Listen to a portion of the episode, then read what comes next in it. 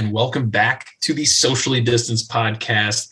I'm Al Manarino, managing editor of the popbreak.com and the Rick Flag of the group question mark? We'll find out. Um, i'm joined as always uh, the editor-in-chief of the popbreak.com with me the king shark of the pod mr bill bodkin bill what's going on? And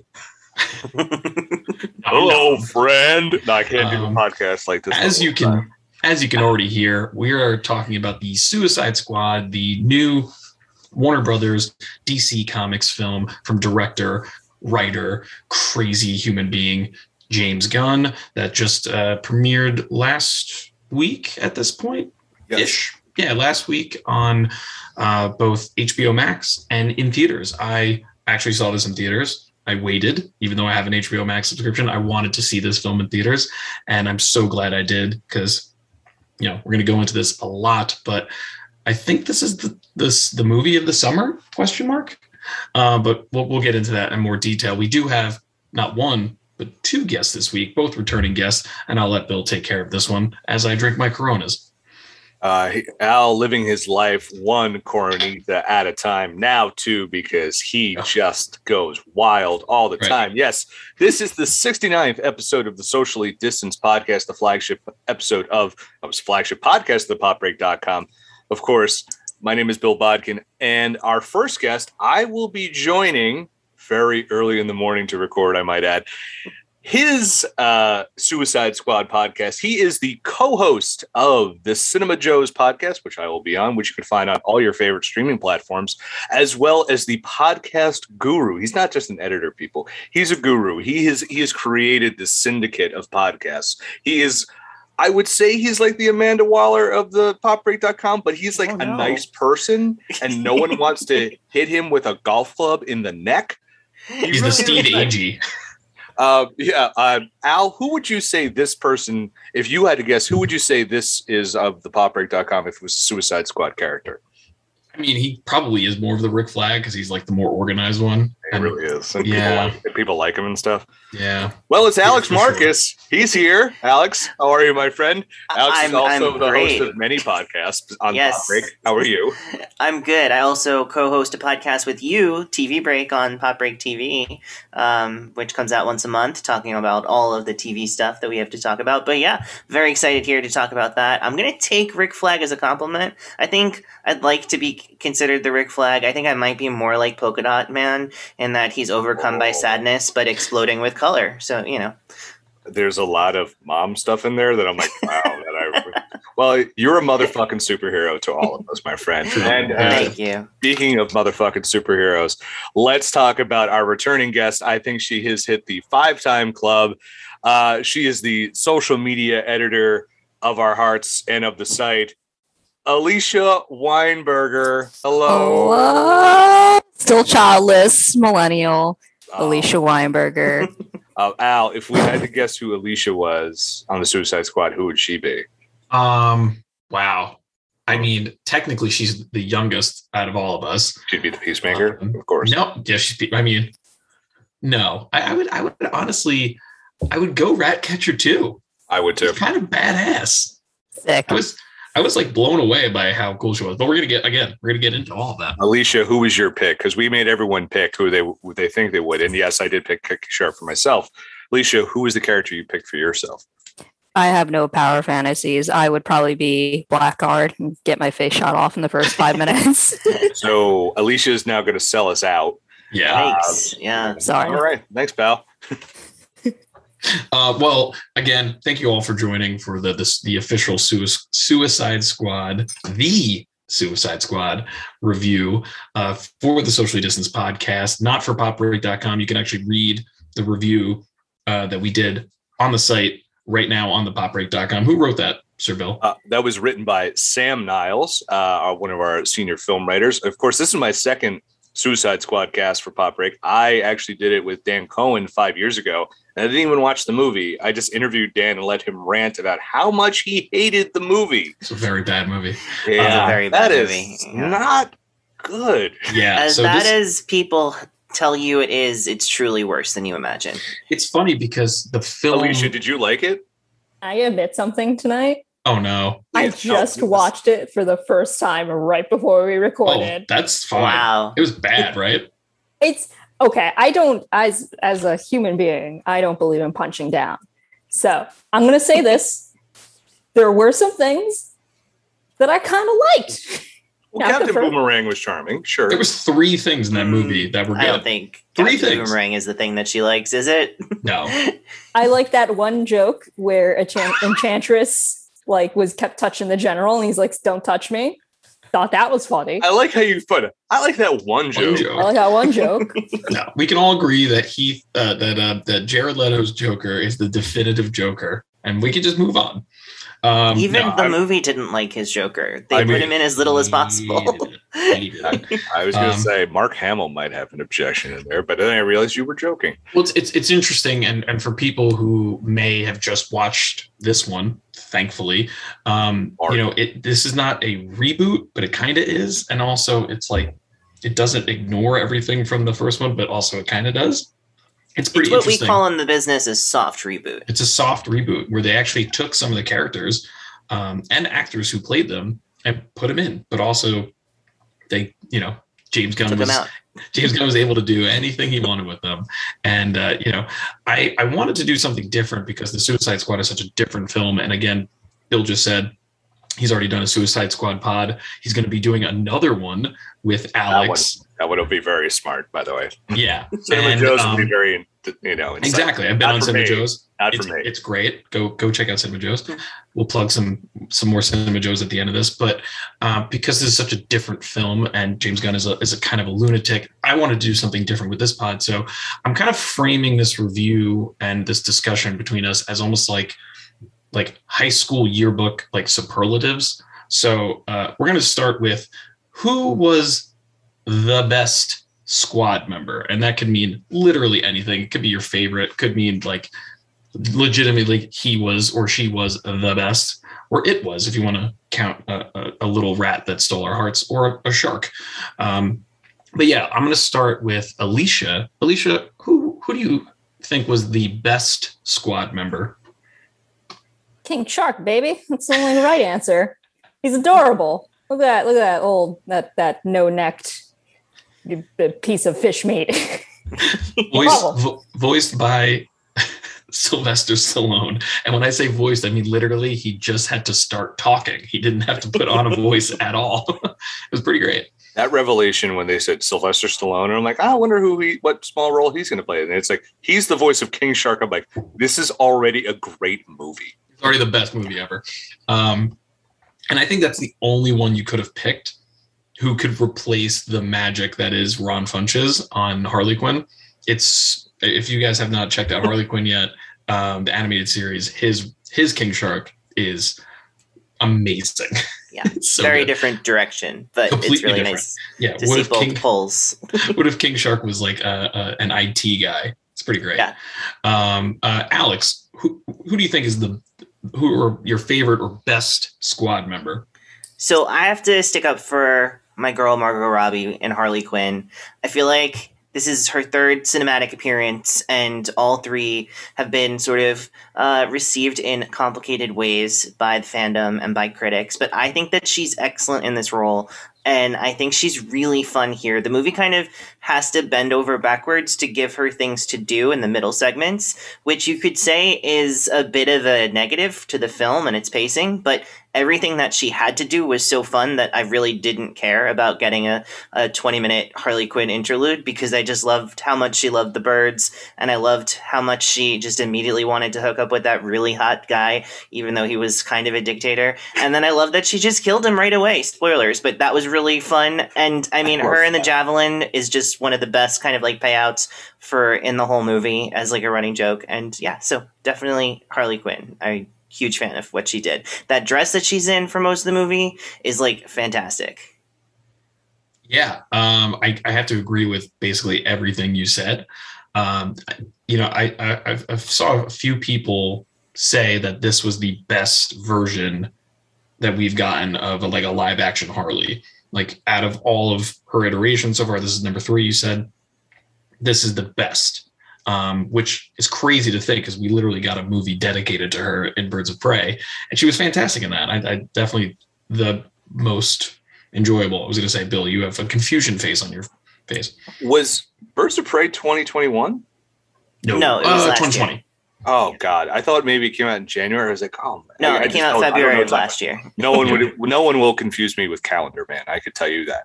That's true. And and the, the, literally the movie is called Birds of Prey and the fabulous emancipation of the of the one Harley Quinn or something like that. Yes, and It's then they literally her movie. retitled, and then they retitled it "Birds of Prey." Car- uh, Harley Quinn colon Birds of Prey. I'm pretty sure. I hate when they do Because- that. They do that. Because they were like, "Oh no, no one came to see it. We should have maybe said that it was a Harley Quinn movie." so um. Um, but yeah, that's but I actually I, really like her in that movie as well, and I think that that's a really really good showcase for her. This obviously she has to kind of like share the limelight a little bit more, but I really liked everything that she had to do.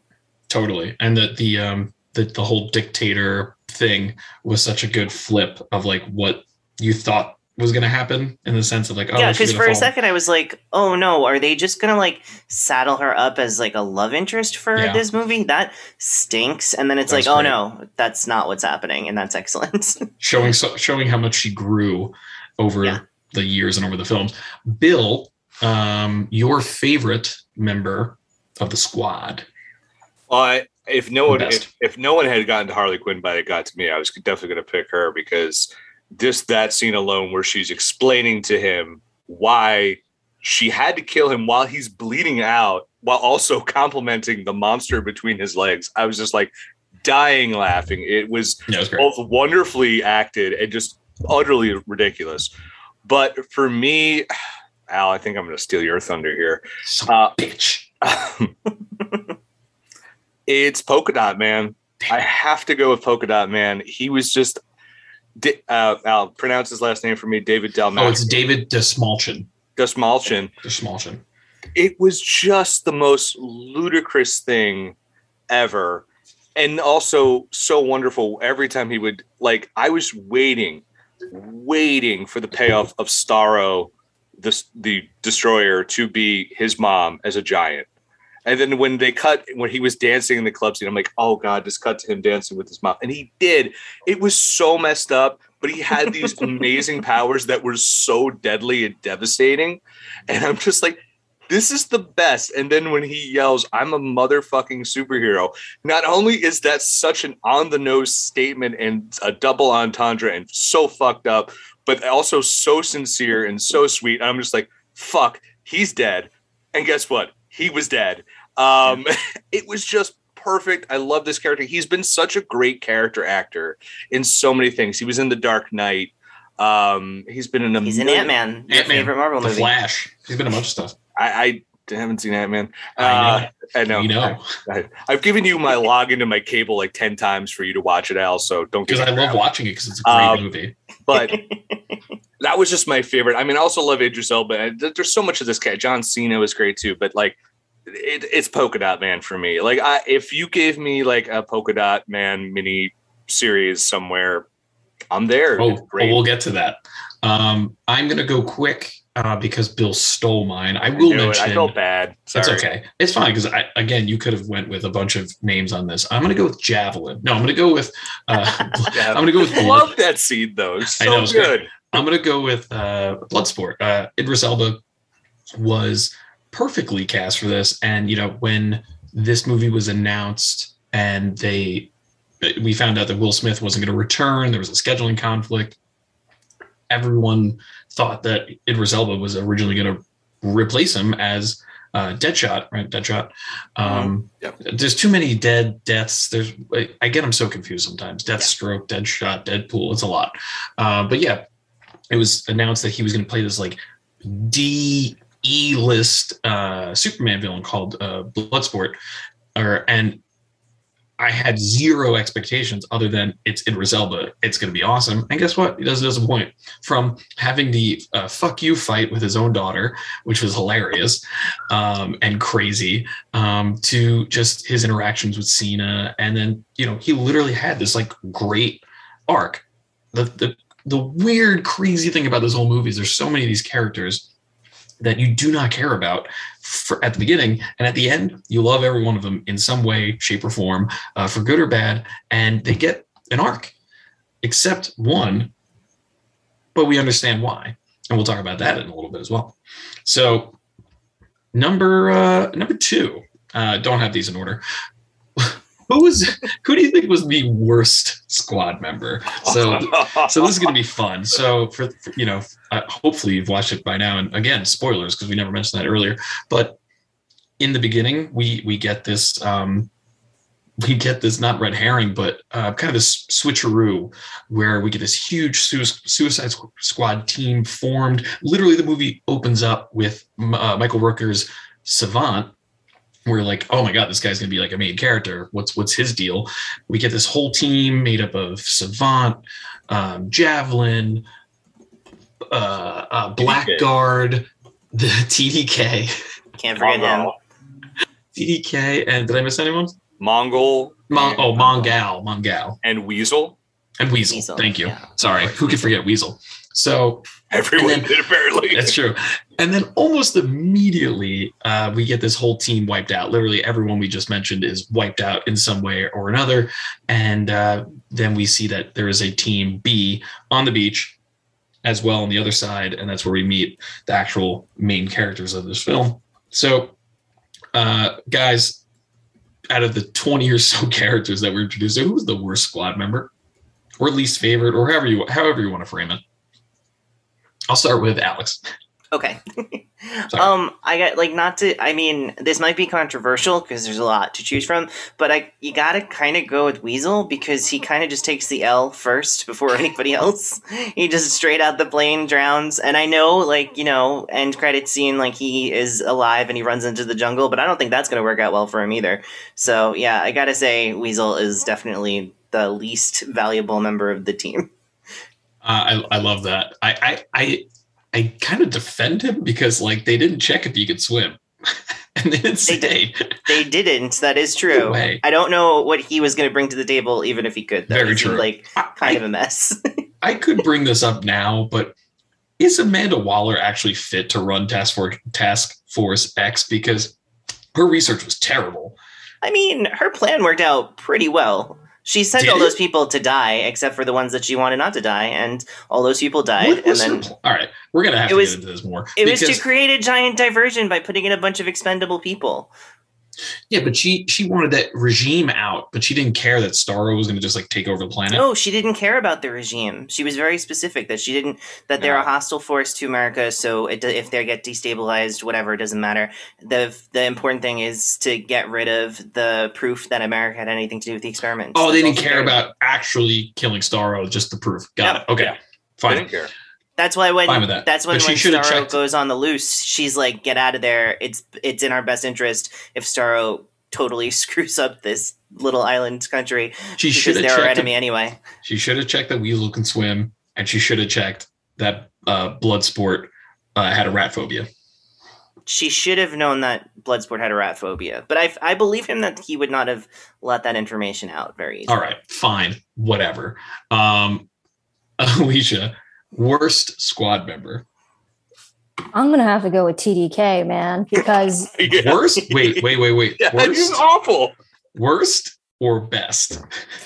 worst because he could have been the best. That's Like- true. If I had detachable arms or whatever else detaches, um, like like you could do so much cool shit with that. I would get so much done if I was able to detach my arms and put them was, like, back. gently slapping everyone. Yeah. Yeah. He could have removed grenade pins. He could have, Yeah. I don't know, thrown Did some pocket sand. and I don't understand how. Listen, I mean, I'm sure getting shot is an awful thing, but I don't understand how getting him getting shot in his detached arms caused him to die. I want to know the physics behind that. I need to know the biology behind this Rayman looking son of a bitch. I have too many questions that will I love it. unanswered. I love it. I just- I, I had no how- idea that was Nathan Fillion until the end, though. That was a Yeah. surprise. you had no idea. You didn't know? I didn't re- no because he's got the big helmet on and stuff. And So yeah, I didn't know. Uh, I love I do love how he's just like, ah, it's my initial CDK, and then like when they found out it's the detachable kid, and like Harley Quinn's like Harley. the detachable kid, and like that's him, and I'm just like, oh my god, it was so His bad. name is the Detachable Kid. Oh, so great. Uh, Bill. Sounds like a ska band name. oh my God. The Detachable Alicia, Kids. do you want to start a ska band called I, Detachable I Kid? think we should. I'm in. I'm in. You have I a got, third like- Corona. I'm in. Which one of you guys can play a horn? That's the real question. I have this uh, Can anyone- that I played when I was trying to learn how to do the bagpipes. Uh, so I can do that, I guess. Uh, Milton was pretty terrible. He wasn't a squad member. No, A race. No. I don't count he that. wasn't terrible. He did a good. He stuck with them for a he long was with them time. the whole time. I know. I kept watching with my wife, and my wife's like, "Why is the driver with them?" Like, "Oh, By the way, low key, one of the best jokes was when Harley thought that Bloodsport's name was Milton. Had that a whole was really- conversation about it. That was really good. I think the it's hard to um because part of me wants to say javelin because he never got to do anything, but it but his javelin became such an integral part of Mhm. the movie. I So love I'm say- Flula too. I was oh, Flula's he great. saved the day. But Savant is the worst member. Yeah. Because he's just like supposedly this expert with like weapons and ammunition, and he just turned into a big coward and Mhm. did nothing and just got blown up for it because it's so he was obviously the worst, and only Michael Rooker, I think, could pull off, you know, the James Gunn staple, could pull off the uh, bravado filled coward as well as uh, he could for Savant. And so he. He's not even like a, a he's a coward, right? In that instance, but at the same time, he tried to save Weasel. Like you're like you hate this guy, he just killed a bird. Like you don't give a shit about him at this point. And then That too. He's a dick for doing that. and then he saves Weasel. You're like, oh man, he's kind of cool. And then he runs away in like abject terror and gets his head blown off. I have So, to say, yeah. I want to stick up for him a little bit, just in saying that he wasn't running away like as a coward. It was very clear that they were all going to die. It was an entire army versus like a dozen people, like who were barely armed. Uh, so I feel like it's it was a reasonable response, except for the fact that he had a bomb in his head. So like He knew he, he, had, had a to have known. Yeah. Yeah, he that's was what I'm saying. Like he blown up literally anyway. like he literally chickened But out. one could And- argue it's the more courageous choice to run away from a fight you know you're going to lose, even though you have a bomb But- in your neck. but his whole superpower is he's like a savant. So like when you see him hit every single one of those targets with a ball, couldn't he have done that with like a grenade or something? Like Yeah, you come would. on. I was thinking he was going to have. So what I thought was going to happen, he was like going to be stand. He was thinking it out, and he would stand up, and he'd be the first guy to go because he's like, "Here's my plan." Boom, bolt in the head. yeah. And like that's what I thought was going to happen, but it didn't because Pete Davidson turned out to be a giant dick. Uh, Still but not the worst squad member. he was pretty up there. Still But- not the worst. Uh, he was but- my he was my runner up for sure. He Oh, was yeah. my runner up too. Uh, but yeah, he's uh, to me. It's just like he just. You felt like he could have done something. He ran away, and you're just like, "You're you're awful, dude." Uh, so he gets my pick. But wait, so his superpower was that he was really s- tactically smart. I thought it was that he was has long blonde hair. Oh, it's long white hair because he's so fun. I thought it was like Uh, platinum blonde. Platinum blonde. Yeah. Um, I. It's funny. You could. I think everyone that you said was great. I'm gonna have to go with. No, that's that's not true. I was gonna go with Mongal, but she actually rocked. Yeah, she she, actually was went like, out "Fuck, like a fuck it." champ. Like, yeah. um, all right. I'm gonna go. I'm gonna actually agree with Alicia on this one. She's she's made a great point. The detachable kid was useless. Was not good. How does he Could have been survive? So useful. how did he survive as a villain before this? Is my question. That's he the real was question. in prison, so you know, Did he like do one villainous thing and then possible. survived and got thrown into prison? It's possible. Well, I mean, guess. Ratcatcher two said she got thrown into prison because she like stole stuff. Essentially, True. She wasn't a supervillain. She's like, I robbed a store or something like that. Well, since since we mentioned a, a couple fallen fallen squad members, um, I, I'm gonna. This is like a two-parter, so I'm gonna start with the first part. What, what's the squad member that you wanted to spend more time with? And I'm gonna start with Bill. So in the whole film, what squad member did you want to spend more time with but didn't get the chance? Hmm. I didn't feel like we got enough flag. I like I'm I like Joel Kinnaman a lot. I liked him in The Killing. I am very much in the minority of people who like that show. I liked the first season of it. Uh, I like Joel Kinnaman in general, and I I thought we could have got a little bit more with him. As I thought we he had a great he had a great send off, but I wish we had got a little bit more of him just to get that whole to earn a little bit more of that i'm tired of doing the government's job man type deal and like we know he was in the first movie Mhm. and i think he needed a just a a wee bit more redemption from the first movie because his role kind of blew and uh so i would have liked a little bit of more rick flag uh to be honest but it's a little tough when like you've got idris elba and john cena kind of in the role of who's going to be the alpha male of this group and then you have a giant shark um so yeah, I would have liked a little more flag myself. I, I can't agree more. I think I'm uh, if if if I get to go to Comic Con this year, uh, depending on I don't know an outlet You're not. responding to me or you know the Delta variant going away, please. Um, yeah, I don't know if it's going to happen, but if we ever get to cosplay again, I actually really want to go as Rick Flag. I loved him in this. I thought he was great. Um, I thought he was like kind of perfectly cast. Someone that did 100% did not get a chance to shine in the last film, and that's why my pick is someone else from the last film, Mr. Captain Boomerang.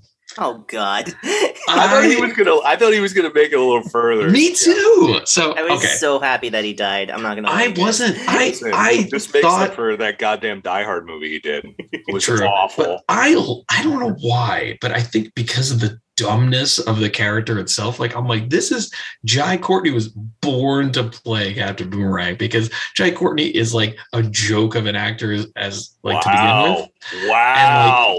with. Wow! Sorry. Um Why don't you go? I- why don't you go I- slap his mom while you're at it? God, you're a joke. Get of an. TDK to come and slap him. yeah, it's true. Very Um, slowly, his arms. but I just out. like I've never I don't think I've ever liked him in anything until he was Captain Boomerang. I'm like, oh, this is kind of what he was born to do. Like this is this is the the role he was born to play. I wanted to spend a little more time with him. Um, I thought that would be fun. I think if they, you know, I, I'll save it for later. But uh, Alicia, who, who do you have? TDK. I want to say TDK, but I You wait. You just want to spend more time with him so you can learn more about. I just You have, just I have wanna so ask many him unanswered questions. What other parts of his body can he detach? For example. Ooh, What- yeah, your can we get can we get modular? Can you detach toes? Like what's what's up eyebrows? Is he like full on Mr. Potato Heading it? I I don't you just remove one eyebrow. I Maybe he you wants to give like an exaggerated shock face. You need to remove the eyebrows for that. he probably kills at at at parties and visiting like little sick kids and making funny faces. he gets really shocked. He can attach his eyes his, in all his face and just comes out like a cartoon. Oh, Oh so but only slowly floats out. Do you think he can detach each like strand of hair like a one of those Play-Doh heads? that you put the clay through. That's gross. I think he basically Should have just done a whole remove his- TDK podcast. I honestly think he could just remove his arms. I think that's it. Is that your pick, by the way, or did you just have more questions about TDK? Uh, I just have more answer. questions about TDK that nobody can answer. But my my honest pick would probably have been uh, Mongal, only because yeah. I think because I love that one line when the um the staff members are like kind of taking like the the death pool and they're just Mhm. like, is she like a god? Is she an alien? Like I, I, I just I just foresee so many um like Drax esque like moments that could have happened with her where she just kind of like talks about her home planet and then there's just awkward silence. Um, no worries. So, uh, yeah, I think Mon- Mongal um, was an interesting choice, like to begin with, because Mongul is like an actual, like, pretty popular-ish villain in the DCU. Ish. Um, there's always talks of like him having more relevance in like current comics and then eventually movies and stuff, but What it was interesting. Is, like whose rogue gallery is he a part of? He's uh I think well, I think his first appearance was in like DC Comics Presents in like the 70s or 80s, but I think he's technically a Superman villain. oh, okay. Technically. I don't know. and But- that that would have been perfect because I feel like there there was you know, not not to get super into it, but like I, I feel like there was jokes for both people who just went to go see the movie versus people who like really know what these deep cuts are. And there could have Mhm. been some great jokes where they're like, "Oh, you're Mongul," and she'd be like, "No, no, no, I'm Mongal." On gas. Oh, Uh, I, I do, do. I do have a spoiler for TDK, by the way. oh no. You Googled it? Did James Gunn call you? Is that who called you? yeah, James Gunn. just called. That was the He's a big fan of this podcast. Was it was it Nathan. Fillion? No, it was it was James Gunn, and he wanted to tell me he uh, that TDK can only detach his arms and his legs, which to me, that's a bit of a lost cause. I I mean, you're you're missing out on so many But- great But opportunities. wait, does he float if he has That's his what I was legs thinking. detached? He has to because he his arms float Or is he is He he just like a torso stuck in a prone position? That Which is even worse because he's the floating torso, and you're just like, Um, imagine he also detaches his legs and he was like kicking people in the shin, but you just see his little torso just in the in the sand. That would have been fucking so funny. I think that would have been great. Um, Alex, worst. Uh, oh no, uh, squad member you want to spend uh, more time with. Yeah, well, I just want to say I was most impressed by one of like the premier thespians of this cast, and that'd be, of course, Mr. Crisp Rat himself, Sebastian the Rat. Um, and I would definitely have liked to spend more time with him. Um, Was Chris was Chris Pratt the rat? that's the name of the rat. It's Crisp Rat. what? Wait, what? Yes, look it up on IMDb. That's the cat. That's the rat's name. Crisp Rat catchers. Rat Catcher 2's rat. Yeah. His name In- Crisp. Well, the actor, the actor rat who plays Oh. Sebastian in the movie is named Chris Pratt. He's in the Actors Guild. Al, show some respect. Yeah, It's exactly. no laughing matter. Okay. No, He won't. apparently shared the role with a rat named Jaws, but I mean, it's clear that Chris Pratt was the one who really stole the scenes that they were given together. So, So Um, the, the the is that the one you wanted to spend the most time with? I would with? because I'm going to be honest with you. I think that the best thing about this movie is that it so effectively uses this ensemble the exact right amount. And uh, and it's really hard for me to say that I would want to spend more time with any of them because I feel like it's all of them are given just enough time to land and make an impact without ever like playing up their their whole thing too much. Like we never get too much of anyone, and I think that's Yeah. why the movie works so well and if I could get any uh, more time with anyone, it would definitely be Sebastian the Rat. who also like he's just this small character who's adorable who i love the scene where they make peacemaker likable he's like hey chico you forgot the rat and i was just like that's amazing and then at the end i'm like oh no not him they could kill anyone else please don't kill king fully shark invested. or the rat because Yeah. I, I- I am mean- very upset King Shark could have died. I would have been fine with that. Mm, He, don't There's you multiple occasions where I'm like, oh my god, King Shark is dead. I think It was King like, Shark is clearly. bad. Yeah, he could. He survived like falling out of a building and then the Yep. building falling on top of him. I think he's Don't, un- don't forget, he also he also he also survived like a firing squad. yes, and like an attack of aliens, like fish that were parasites, all at the same time. So I Those think that he's so unkillable. creepy. i was just like I did not like that. i at all. saw them like oh they're cute they're going to be so creepy I literally said Friends? he's dead three times while watching this movie. Alien fish falling from 200,000 feet in the air and then firing squad. Yeah, 200,000 feet. Um, uh, Bill, did I get to you? Wh- who Yeah. do you want to spend most time with? oh i said reflect Oh, yes. So you stole mine again. Who do I want? Um, oh, yeah, Javelin for sure. oh, I want, a, like, I wanted, that I wanted a little. bastard. I wanted a little. Like, so we get uh, Blackguard sells them out, does nothing. TDK detaches his arms and swats at people. Let's say does the bare minimum. Mongal um, goes ape shit. Um, She takes out a helicopter. I said And that she goes. She goes ape shit. And Bo- Boomerang like was actually fighting, and then gets blown up by the helicopter.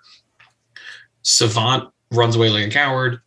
Uh, Weasel Sure. dies. Quote, you know, and then Javelin dies quickly too. So like a lot of them get wiped out to the point where they don't even get to show them do anything. Um, I would have liked to have seen Javelin do something because you know what would have been funny. I think it would have been kind of cool. Would be he takes javelin, he throws it, he misses, and he's like, "Fuck."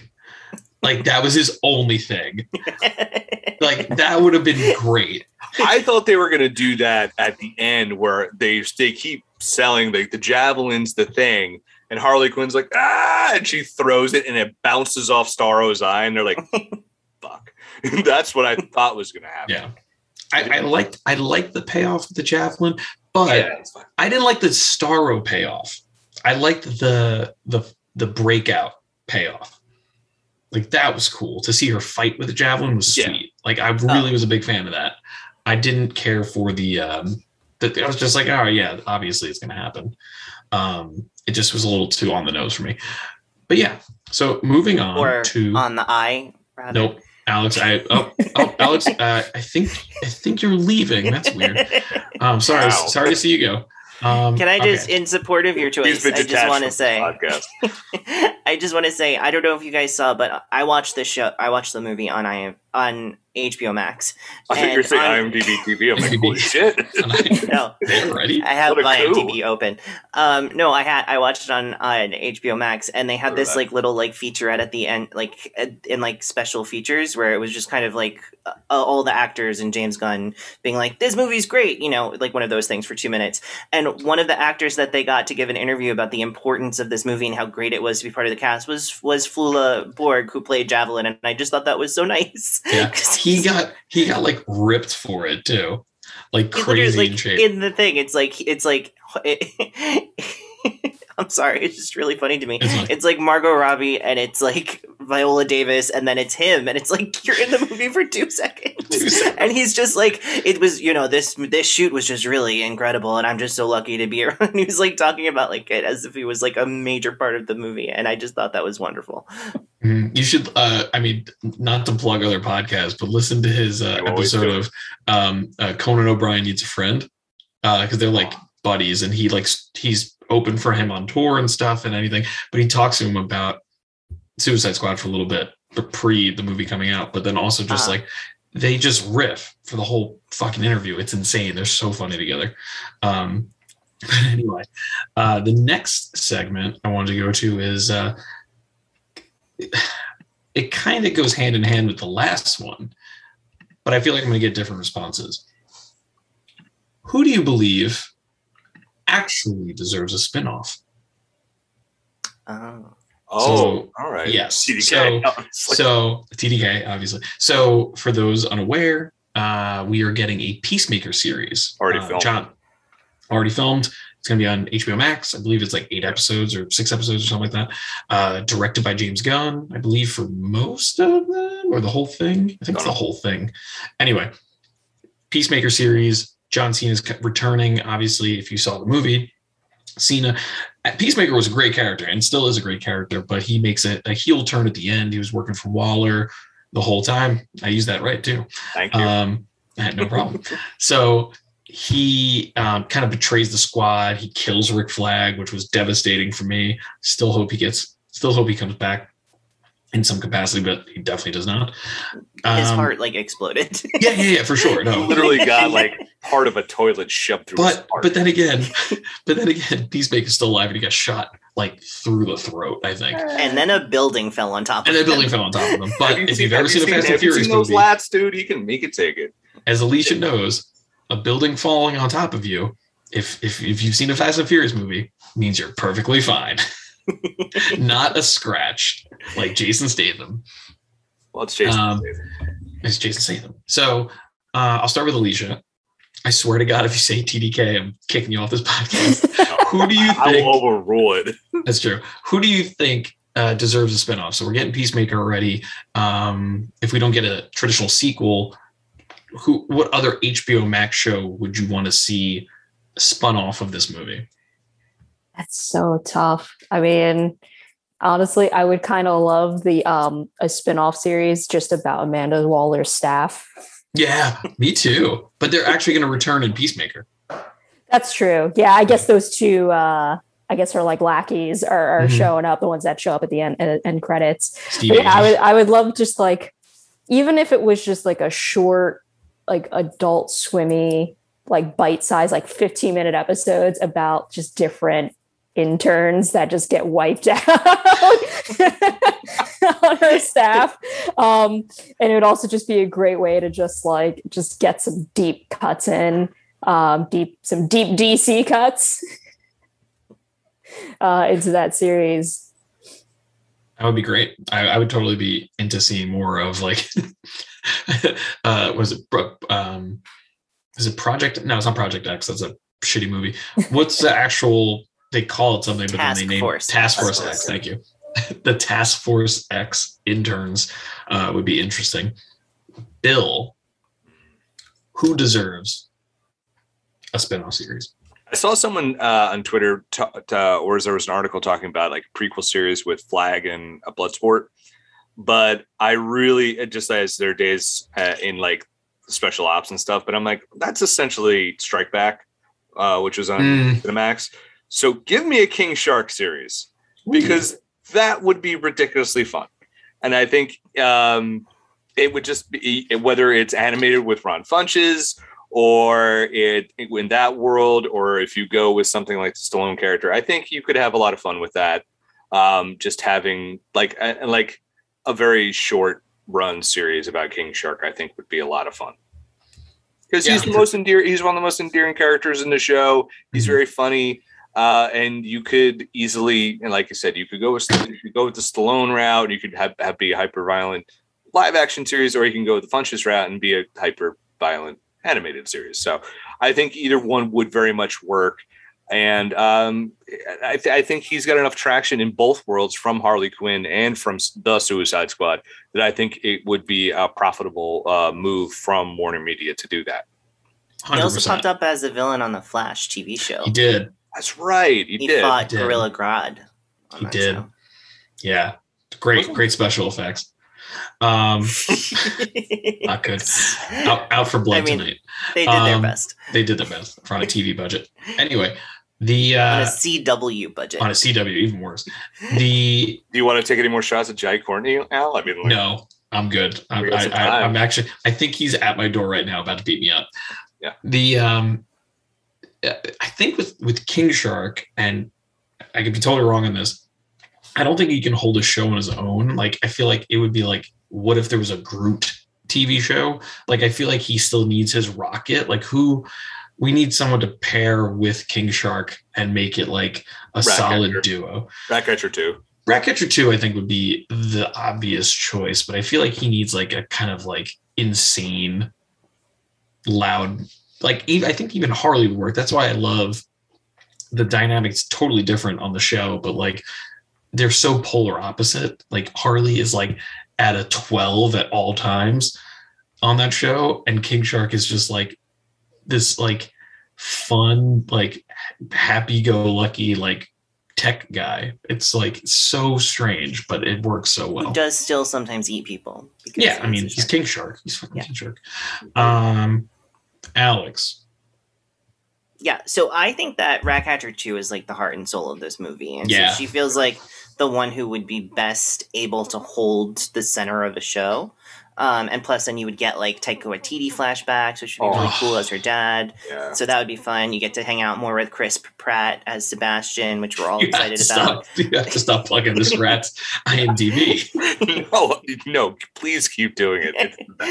But since she was already kind of mentioned, I will also say that I would really enjoy a prequel series starring Peter Capaldi as the Thinker. Oh yeah, Um, because Sure. he certainly didn't spend that entire 30 years only in that facility. I feel like he's bounced around the world doing other really messed up shit, and I would like to see what that was like. it seems like it's another unanswerable question. Like you can put it up there with the thousands of TDK questions that Alicia has.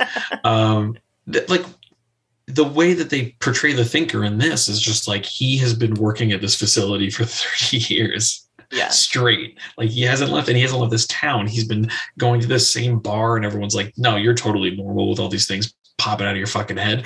I love that in this in the DC extended universe, they're just like, yeah, no, whatever. Giant shark, cool. Like no one gives a shit about Yeah. anything. I mean, it's a weird place, so it's So weird. You know, people just have given up. It, like aliens fall from the sky, like gods just hang out, like Mhm. peop- But color, dimensional. we can't have that. pop up. Just can't have any color whatsoever. I think I got to all of you. I- Um, it's so funny that Capaldi in this. We probably won't talk about his performance too much, but it's like this reminds me of like the Capaldi I first saw in, in the Loop, which is like this really small movie that Sure. most people haven't seen. Although I assume some people on this podcast have Yeah, seen it from their uh-huh. facial Yeah, it's like one of my favorite comedies of the last It's 20 years. amazing. If you've never Fun. seen this, fun, fun, fun, fun fact because he was asked on Twitter, James Gunn casted Peter Capaldi because of In the Loop. He had never seen any Doctor Who. Yeah, that makes sense. He's so it's just like he literally is like, no, I want him for this role. so for Because of In the people Loop. who don't know, In the Loop, I think was a spin-off, a, a spin-off of another series. The Thick of it's it. a yeah, the thick of it. and The it was. Amar- It's- Armando Iannucci, who I believe was a very big part of Veep. Uh, He created He was Veep. Great. He is Okay, I couldn't remember exactly. Veep is like Veep is like a uh, an American spin-off uh, kind of of the thick of it.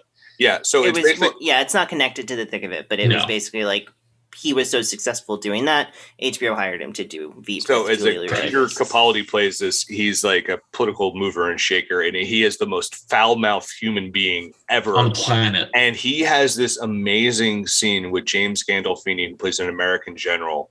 It is, it is absolutely wild. I think his boss is Tom Hollander, who was most people would know him so, from Pirates so of the funny Caribbean. in that movie. It, you know, it's amazing in that movie.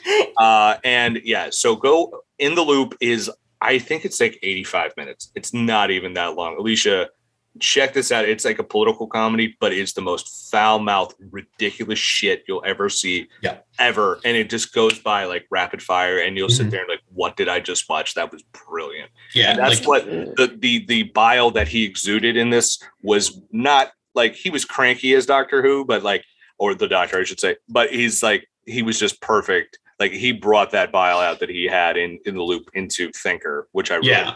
Like if you've ever seen Veep or have heard of Veep or watched clips of Veep, like her character, this just like foul mouth, insane VP, is like loosely based off what they did on the thick of it, which is the like it's like the office, the UK office or any of it. Like it's like a very limited run. I think it's actually pretty long-ish. It's like five-ish or six-ish seasons, something like that. But he is this like the amount of curses per second is like fucking crazy. like he's a sick, sick human being. He's it's so funny. Yeah, his job is to just scream at people into cell in cell phones and Mhm. coming up with the most incredible insults, Insults that you ever. could imagine. Like seven minute long monologues about what a fucking piece of shit you are. Yeah. It's like if Dr. Cox was able to curse on Scrubs. Very much, yeah. His character was Malcolm Tucker, by the way, and it's like an iconic character name. I'm so very iconic. to- yeah. I now want to watch can you can definitely search like super cuts on YouTube of him just cursing people out. Yeah, but there's it's but it's not just curse humor. Like there's also like and the, the the thick of it is really really funny. But in the loop is just like my favorite version of that. There's like this one scene where Tom Hollander plays this uh like this low level member of parliament in the UK who accidentally uh like came out very strongly for British intervention in a war situation um because he got the wrong memo and then he had to walk it back to the press and it's like this incredibly funny painful experience of him trying to walk Yeah. back what is unambiguously a call to go to war and it is so so funny watching him try to like but well, but really what I was trying to say is it's so so funny you should It's really good. at least look that up It's a fun movie.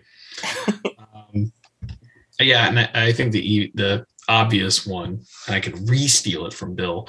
For me, is Polka Dot Man. I think he 100% deserves. There- yeah, especially with that backstory. Yeah, He's like, I have these brothers and sisters. Some of them mm-hmm. died. Some of them became superheroes. I'm like, oh well, who did become superheroes? it, it's really a shame that James Gunn had to like rip your heart out twice in this movie. Literally kills the, one of the characters that you kind of fall in love with with Rick Flag um, by stabbing him in the heart, and then you're like, oh fuck, and then he takes Polka Dot Man away, and I was like, son of a bitch. and then it really seemed like he was going to take Sebastian away too but then Oh, luckily I know. Sebastian made hundred percent thought it I know. rap. I thought he was going to That was Antony him. Rap. another Ant Man reference. Uh, anyway, go, going to my next one, uh, and kind of the last one I have for you guys, and we can just go into general like thoughts of the film. And it's more of a question than a superlative. Do you think we're going to get an actual traditional sequel to this film based on all the, I want to say, bad or negative press? Not from the reviews. The movie was very well received. I think at this point had like a 94 or something on Rotten Tomatoes. May have gotten lowered at this point, but movie was a critical success. Mm, financially, question mark. Um, did this draw the the subscriber numbers that HBO wanted? Um, we we saw the box office, the actual traditional box office, did not live up to expectations. In fact, it actually did worse than Birds of Prey. But people are also forgetting that we are still in the middle of a global pandemic. So And they gave it to everyone for free. So there's also that. true-ish because you do have to pay monthly for your subscription um what do you guys think do you guys think we're going to get suicide squad 2 directed by james gunn seems like he is game to come back but um, just with everything so uncertain at this point real roundtable style what do you guys think i'll start with mr alex Sure. Um, well, as Mr. Alex, I feel like I'm the authority on this question. Um, Mhm. And I'm going to say that I think that we probably will get a sequel to this film. I think that it was probably not as financially successful at the box office for uh, Warner, but I think that it was a huge critical success. And I think it really, online, everyone's talking about it. I feel like no one's leaving that movie unsatisfied. And I think that uh, with the collection of stars that you have, why wouldn't you? I think what you might see is a movie like this get a slightly lower budget than it, this particular film got. Because if blockbuster films are going to be getting these sort of multi-platform releases where box office is gets its knees cut out a little bit because of the streaming stuff. Whether like so of course they did this day and date now they've announced for next year they're going to be doing these 45 day windows which is what all the studios are basically committing to at this point that it's going to be uh, in the theaters for six weeks and then go to their streaming platforms. I think that's still going to a lot of people don't mind waiting a month and a half to go see a movie. So i think that that is going to cut out some of the box office potential for some of these movies to the point where they maybe can't be counted on to make a billion dollars like a lot of these ones had been in the past. And so maybe you'll see a reduced size and scope but i think that warner wants to continue to be in the james gunn business and they have a cast of idris elba and margot robbie and viola davis and and sylvester stallone. So like why wouldn't you come back in some form? So i think we're definitely going to see more. Alicia I mean, I think I think with this whole like tonal shift, which you know arguably was started by Cathy Yan, um, just give, giving credit where credit's due. Just saying. Um, absolutely I think we're going to get some kind of another movie, maybe not a direct sequel. I mean, it's clear that that DC at this point, whether it's because of kind of like the initial fumbling of their cinematic universe, or it's just even their comic books uh, take a uh, take a more like episodic kind of approach, and they're not scared to just like just reboot shit, you know, because they can, um, and and kind of just pick and choose what is canon and what isn't. I mean, all you really need is just another cast of Suicide Squad members and Harley Quinn, and you can just call it Suicide Squad colon something else. I, I can't see them following like a numerical timeline per se. So as long as Amanda Waller and probably Harley Quinn, because you know you need at least one consistent presence to to demark it as a Suicide Squad movie. I mean, you can just keep on doing different scenarios with these deep cut characters and they kind of just exist on the fringes of the the main cinematic universe. Well said. Yeah. Mr bodkin Uh, according to an article I was reading while everyone was talking through comicyears.com, according to uh, Samba, which is uh, which was uh, doing like streams, I think also the Hollywood Reporter was doing it. Um, it it had the second most streams for like it was right behind Mortal Kombat for the amount of streams per household. It was doing I think it, like Mortal Kombat was three million in the first weekend, and Suicide Squad was two point eight and uh, like James Gunn came from Troma, so he knows how to work with a smaller budget. Now, has he recently with you know Guardians and and and, and this? No, but he could do a down and dirty type of movie like that. I have no doubt he could do it. And I agree with Alicia said. Uh, I mean, the characters that they had lined up that he just was like, nah, I'll save them for another time or didn't use them. I had never heard of before. And I'm sure he can find people who wants to work with him and just, you know, make it fun. And that's what these this movie is. No one's coming out. The four of us are all here. Like we love this movie. Like we just had so much fun with it. Alex, Alex and Al both messaged me and independently like Alex, you were like, I'd like to be on this podcast because it was a lot of fun. And I'm like, all right, cool. Like, and you don't often message me about movies right away. So I think everyone had a really positive experience with this. And again, we're in a weird time, man. Like I we Al, we talked about this in the last episode. It's like, can we consider a movie a flop these days when there's so many mitigating circumstances of the Delta variant of this fucking virus is back up and all of a sudden now people are like, well, I don't want to go out. I'll watch it at home. Or I don't have to watch it this weekend. I'll watch it next weekend. Like you have the 45 day windows. So people like, I have time. I can watch it. It's not a problem. And so it's hard to gauge what's a hit and what's not. But the fact they greenlit a Peacemaker show and already filmed it before this movie even came out shows me that Warner Media is, the Warner Bros. is totally behind this project. And I feel like we will get another one uh, soon. And again, this is a very simple formula. Like Alicia said, Harley Quinn, Amanda Waller, a team. There you go. Yeah. 100%. Totally agree. Um, I mean, I think I think we can kind of skip the just general reviews because we all seem pretty positive on this film, um, and we talked about a lot of the We things. should give it a rating though. We should get on a scale of one to ten Staros. stars, Yeah. starfishes on your face. Yeah, one to ten starfishes. Uh, star five. Nope, starfishes. Starfish. Um, yeah, Or it's Probably starfish. starfish, It's a yeah. starfish. that was just starfish. Yeah. Yeah. So a ra- ranking from one to ten starfish. Um, just what do you guys think, Bill? you know what? I'm gonna go. Uh, I had a lot of fun with this movie. There was some stuff there was a little like, ah, that wasn't the best idea, or that was a little underdeveloped, or whatever. But again, it's this movie. James Gunn cited his three references for this film, which was Kelly's Heroes, which is a '70s World War II caper flick with Clint Eastwood, where Eagles Dare, which was uh, Clint Eastwood again with, and The Dirty Dozen, and I think The Guns of Navarone, which are four of my dad's favorite movies, and I've seen a bazillion times, and I I saw all the references to them. So this was very much in my wheelhouse. Uh, this was so much fun. I'm going to give it eight and a half starfish because it's a movie that I really enjoyed. I'm going to go back to it. It's a lot of fun when it's on traditional HBO because I still have cable because I'm an old fart. Uh, I will. I'll, I'll watch it again. It's just a lot of fun. I'll just make sure my daughter's not in the room to see all the the and especially I think I would have just given it an eight and a half just for even if the movie sucked for that wonderful scene of King Shark ripping a dude in half with the rain coming down backlit. That was just hanging in a museum. It was worth the whole ride. But yeah, eight and a half for me. This was a ton of fun. Alicia. I'm going to give it nine staros out of 10 staros because mainly I, I have so many TDK. unanswered questions about TDK. It's not fair. I literally, when you were talking about TDK, I'm like, I want to just go back and watch that opening scene again. How dare you just you, you take up uh, what, what do the kids say these days? You you live in my mind rent free TDK. How dare you? Nathan Fillion.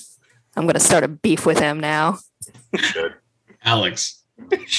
Um, I'm gonna have to say uh, eight out of ten Staros for sure. I really, really enjoyed this movie. There's so much stuff that we haven't talked about that I really liked about it. Like, for instance, the interstitials, like the way that they did, Oh, like the credits and all that stuff, Yeah. like in the environment. That was so fun.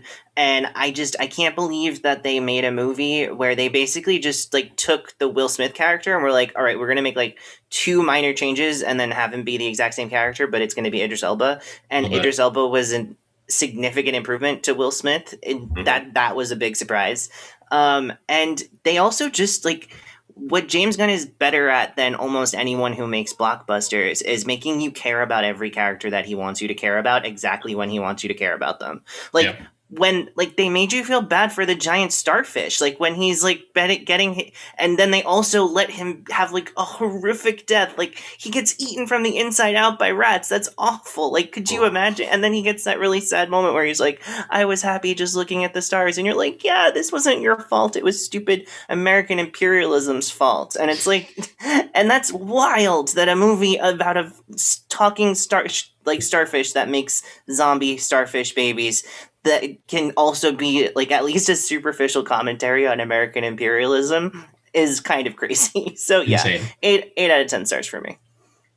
Love it. Uh, I am also going to go with nine staros out of 10. I, I, there was a lot of this movie that I just adored. Uh, I think it, it, usually August is like the worst time for the summer movies. And this like was the summer movie for me. I was a little let down by Fast Nine or F9 or whatever you want to call it. So a, movie that had a lot of hype for me. Um, And all the Except- hype, I think most except for the end tag. It made up for the whole movie. so good. It's very true.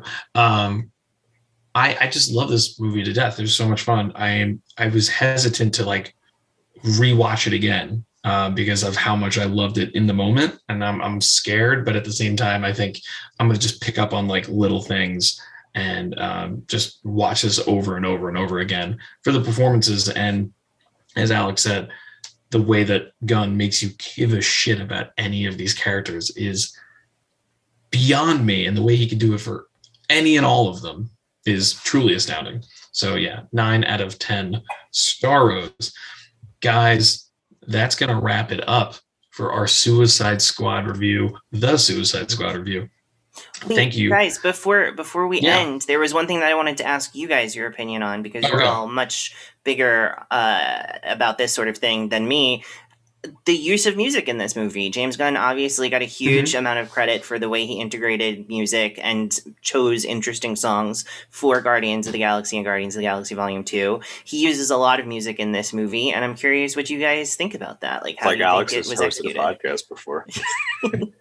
No, it's a great question. I, I I think this was his least effective in that instance. Like I literally own on vinyl Guardians one and two. Like those are two fantastic soundtracks, and two Yeah. I I prefer even better than one. And one was it's iconic. It was a it was like a chart. Like it dominated the charts. I remember the the first volume. I think it was a less effective this round. I do I do want to give him props for including a Decemberist song. I was a big fan of that. Um, but yeah, no, I I thought that I thought it was great. I thought the music choices were good, but they didn't hit me in the sense of like I need to go listen to this on Spotify like as soon as I get home, which is strange for Gunn after hitting two for two. But I think maybe he's just saving his energy for both the holiday special and volume three. Hey, there's a Um, holiday special. Guardians of the Galaxy Oh, I thought you holiday meant, special. I thought you meant no, not Suicide Suicide Squad. I'm like, Sorry. well, that's a hell of a holiday special. I'm not expecting that one. It's just TDK like sitting by a fire answering all of Alicia's questions. He's just his arms are just dropping presents off to people. Ooh, He's That's feeding himself like milk and cookies, but like his arms are detached, but there's no point in doing that. No point. you could just do that with attached arms. No point. arms. no bueno. Um, did anyone have any other? Uh, uh, did anyone want to answer Alex on this uh, question? I don't like to punch down, as I said before, but because it's so fresh in my mind, I will, I do have to give props to how they use music in this Suicide Squad versus Suicide Squad without the the, because it- made me realize it's it's just not enough to insert cool 70s rock music and like call it quirky and that's the end of it. That's the first Yeah. thing that stood out to me when i watched the uh, suicide squad after the suicide squad. I was like oh this this music's kind of bad I uh, I did like there's some uh there was some funny I thought it was like I didn't remember a lot of it like like I remember with the first Guardians like you remember so much so many of the especially the opening scene with Star Lord you know kicking you know alien rats around not named Chris Pratt uh but nonetheless Uh, there, I just go. I just, I immediately picked it up on Spotify, and I'm looking at them. This like the Jim Carroll band song, "People Who People Who Died." People don't know who Jim Carroll is. He was poet. That's what Basketball Diaries, the movie. Leonardo DiCaprio played him. Like people who died. Like that's such a great. It was such a great song to open the movie with, where people were just dying all around them. It was on the nose, but perfectly on the nose. And they, I'm using the Fratellis, using the Pixies, and uh Steely Dan and the Just a Gigolo, I Ain't Got Nobody sequence was fantastic. I love that's the best use of music for me in the movie was that scene where she's like they're doing the Just a Gigolo because I forgot someone else not named David Lee Roth did that song. And I was like, oh man, this is perfect them in this jail cell just doing this to this song. Uh, I don't know if it's my favorite James Gunn use of music, but you know, as a movie, it was good. Not my favorite, but still appreciate the fact he knows how to place a song. Great question, Alan. I have a question now because I'm Son of a bitch. no, it's very easy. Al, you mentioned it, and you were going to ask this question. You didn't. Was the Suicide Squad the movie of the summer for everybody? Oh, good, good question. So, Al, I you already said, I answered you said yes. Yeah. Alex, was this the movie of the summer for you? Because summer movie season is Um, almost essentially done, pretty much. I mean, you know, Space Jam: A New Legacy was really tough to, Shut your but no, I had to I get mean, to watch that movie. So bad. it's. I don't know if it's. It's the my favorite film that I watched this summer, but as far as a summer movie goes, it probably would take that for But sure. what is your favorite movie you watched this summer? uh, Luca? Oh shit! Yeah, Did Luca's Luca great. count? Luca Yes, it count? With, does. It's I'm sorry. Does I it love count as a summer movie? Yeah, when did when did it come out? Came out. In the well, it came out in the summer, but like Yeah. you know, like we talk about summer movies, we're talking a- about like explosions a- and action and But it's a big. You You, always have the big animated movie. I do love Luca. I've seen it a ton. My kid, my kid Luca's loves great. it. Nothing made me laugh or cry more this year than Luca. Yeah. Alicia, was this the summer movie? Was this the movie of the summer for you, or are you living your life a quarter of Corona Nita at a time? Man, I don't even remember what movies I watched this summer. It was either it was Zola and this. Oh, I want to see Zola. Wow. Zola is great. I did. the What a what a dichotomy, let me tell you. Um, I, I mean, a summer movie to me is always going to be like a fun blockbuster ensemble cast. And listen, I love I love my family. I love living a, a quarter mile at a time, but I just had a little more fun with this movie. So I'm I'm gonna have to say, yeah, it's, it's- it's a, a summer movie. I don't remember anything that happened in Black Widow. I'm sorry, I just don't. That's kind of a me problem. Well. it mattered. It didn't, it didn't matter. uh, yeah, I um, for me it's tough because you know for me it's like a three three uh, three horse race between this Luca and uh, and I'm the only one who's going to say this Jungle Cruise. 'Cause I really enjoyed the shit out of that movie. Bill, Uh, Bill, It was that movie was made for me. was made guys. for Bill. There's two movies that were in life. There were three movies in life that were made for me: Jungle Cruise, The Wrestler, and Point Break. Those three movies were just made for me. No one else has to like them. Listen, once You it's should. free on Disney Plus, I'll be happy to watch it. But Sure, you know, you could also Same. it'll be fun. It's a really fun movie. I think, but to me, it's still Luca is going to be my movie of the summer because it's just like like uh, it's just like that movie made me cry. It made me laugh. I've watched I've watched it a number of times. It was just breathtaking artwork uh, on it in animation. So that's my movie. and summer. better Because- music, better Oh, music. Gosh, the, the Suicide music Squad. on that was Yeah, oh, good score. perfect. Um, so that's going to be my movie of the summer. Although this is up there, this was really this was really fun, and I will definitely revisit it. Space Jam Legacy. No, no, thank you. Although I'll tell you, it beat last summer's movie where I saw Trolls World Tour like three times. Yikes! is it is it better than Trolls World Tour? Really? It's slight. I've never seen I- Trolls World Tour. I was watching, I think, the Trolls series No, in- that's in passing. It may is either the series or the movie, and I'm like, this is terrible. It- Terrible in the sense that like, this series is so bad that my six-year-old daughter, who is this show is geared toward, is like, this show is terrible, Dad. yeah, I never want to watch it. There you go. yeah, She likes it's really everything. bad. Uh, but Anyway, enough enough punching down on trolls. Um, that's gonna wrap it up for for this episode. Thank you guys all for joining. Um, we'll do some plugs real quick. You can find me on the Twitters and on the Instagrams at Al Matarino. I'm taking photos at concerts again, maybe. Uh, I did one. Uh, you can check out my photos and Ryan DeMarco's review of Rise Against at the Stone Pony. My return to concerts, first time in 533 days. It was amazing. Great time.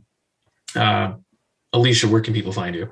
You could find me on Twitter at Alicia Weinberg. I dropped the ER. Thank you very much. And uh, if you find the feed that's 99% Bloodborne and Hereditary memes, then that's definitely me. Nice. Bill. Oh, Jesus Christ. Why would you ever follow me on Twitter at Bodkin Writes, W R I T E S, where it's mostly just like wrestling stuff. And of course, things from thepopbreak.com, because I have mastered that transition like a goddamn motherfucking superhero. I am, uh, of course, thepopbreak.com. We will be celebrating 12 years this year, covering television, movies, music, anime, comic books, pro wrestling, you name it. We're talking about, of course, Alex will talk about our podcasts which you can find all over the internet. Uh, but of course, the socially distanced podcast drops every Friday. So please give us uh, a like, a follow, a rating, a review, a positive review. If you give us a negative review, I'll find, I'll send my arms out to find you because I am Detachable arms. Um, or my beard. Imagine my beard just came off. Everyone be like, I don't know who you are. You look weird.